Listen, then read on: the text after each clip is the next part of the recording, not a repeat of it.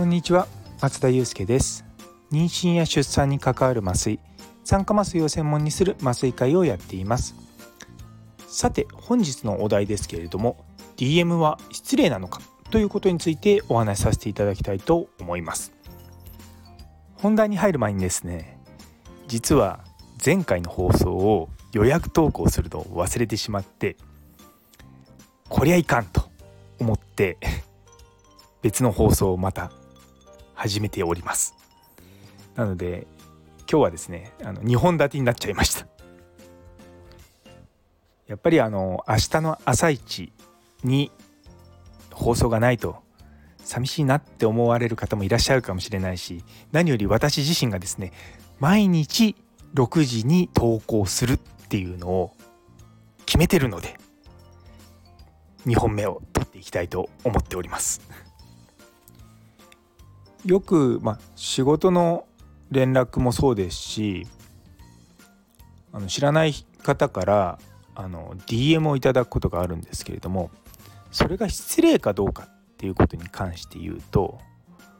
まあ、僕多分失礼だと思うんですよね。ただその失礼っていうことが言い換えればフォーマルじゃないっていうふうに言い換えるんであればまあ僕はありかなと思うんですよね。まあ、どっちなんじゃいって思うかもしれないんですけども例えばあの何かこう物事を進める上においてすごくそのフォーマルさがすごく重要だと思うんであれば DM じゃなくて僕は多分手紙を書きます。手紙ってめちゃめちゃフォーマルじゃないですか。しかも手書きで書いたりとかすると。やっぱそういったフォーマルさっていうものを意識するかどうかによって、まあ、相手とのま関係性とかもありますけども、まあ、それがあるかないかっていうのがあると思うんですよね。なんで DM を送ること自体が失礼かのいいか悪いかっていう以前にこの連絡はフォーマルかどうかっていうことがすごく僕は重要だと思うんですよ。でフォーマルじゃない間柄であったら全然 DM でいいと思うんですよ。っていうのは仕事と関係なかったりとかあとはまあプライベートのちょっと延長だったりとか、まあ、そういったことあとは相手のメールアドレス知らないとか連絡先知らないけれども Facebook で知って DM を送りましたって僕めちゃめちゃそれはありだと思いますよ。なのでまあ何でもかんでも DM が悪いわけじゃないと思いますし何でもかんでも手紙が来てもいやそんなたくさん手紙来ても読みませんよってあると思うんですよね。しかも僕あの職場の手紙とか溜まってきてもちょっとたまに面倒くさいなと思うことがあるのでそうあ DM は楽なんですよね。でメールか DM かっていうと DM の方が楽です。何がいいかっていうとメールっていろんな人とのやり取りがこうぐちゃぐちゃぐちゃぐちゃ溜まってきてですねその人とまたやり取りしたいなと思ったらまずその人のメールを探してそこからやんなきゃいけないその人ってばやっぱ面倒くさいんですよ。でいろいろといろんな人とこうやり取りしてる中で例えば僕が知らない人とあのから連絡をいただいてその人と実際に Zoom とかでミーティングをするまでに至るまでメールでやってる人だとだんだんその返事が遅くなってたり来たりとかするとそれで疎遠になって結局その話が自然消滅しちゃうのはよくあります。一方で DM だとちょいちょいちょいちょい、まあ、軽いチャットみたいな感じで相手と話すので多分 DM を直接いただいた方と Zoom で会ったあ向こうが会いたいっていう人と Zoom で会わなかったことないですよ。特に今のここの日本に帰ってきてからねここ3年ぐらいはほぼ DM もらった方と何らかの形でお会いはしてますね。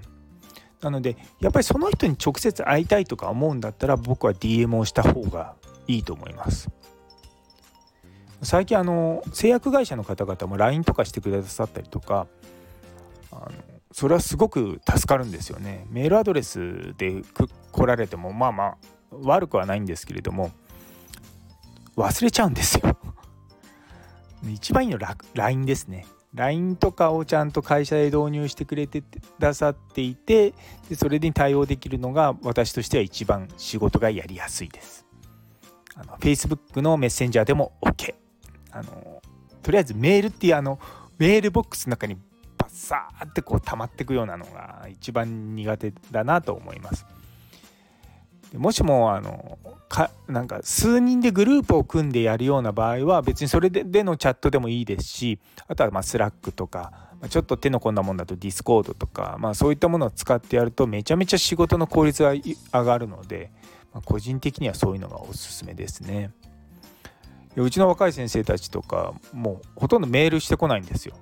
LINE で連絡してくるかあと研究の方は研究の方の Slack があるのでそっちの方に「あ Slack 上げときました」っていうか、まあ、それすら言わない。 Slack にポンと上がってるんでそれに僕が気づかないとあの僕は後で「先生あれ見てくれました」って言われて「あすいません」みたいになるだけなので。やっぱりそういう風にしていかないと効率的に進んでいかないんですよね。いろんといろいろとたくさんやることが多くなってくると一つ一つにそのね Slack とかもそうですけどそういったスレッドというかまあそういったルームがあってそこのところに入ればとりあえずそこの情報はまたキャッチアップできるってなっていうのはすごい楽なんですよね。だからもっとですねいろんなところで Slack なりねそういったツールが流行ればいいと思うんですけれどもなかなかですねシニアの方々はそういったものが苦手らしくていやメールでいいじゃないかって言われるんですけども。いやいやいやもうこれはもう point of no return ですよ。もうその Slack の良さを知ってしまうともうメーリングリストとかももう耐えられないです。耐えられないとか言いながら、まあ、そういった仕事もあるので、まあ、それはしょうがないですけども、まあ、僕は、まあ、僕はもしも委員長になったらとりあえず Slack を立ち上げて、まあ、こっちで全部話し合いましょうって言って終了ってなります。ねまあ、テクノロジーは使っていくっていうのがすごく重要だと思います。というところで、まあ、DM が失礼か失礼じゃないかと言われると、まあ、失礼だと思いますがそれは目的によります。なんでそのまあ formality を意識した段階でやればいいですしちなみに私は DM 全然 OK 派なのであのいつでも DM くださいってここで DM あれ？あそっかこれ？そっかスタンド FM は DM 機能がないのか。だからまあメッセージとかコメントとかになるんですね。なまあ、Twitter とかであの DM いただければちゃんとあのお返事させていただきますので、ぜひぜひどうぞよろしくお願いいたします。ということで、最後まで聞いてくださってありがとうございます。皆様にとって今日が素晴らしい一日でありますように。それではまた。間違えずにこれは明日の予約投稿にします。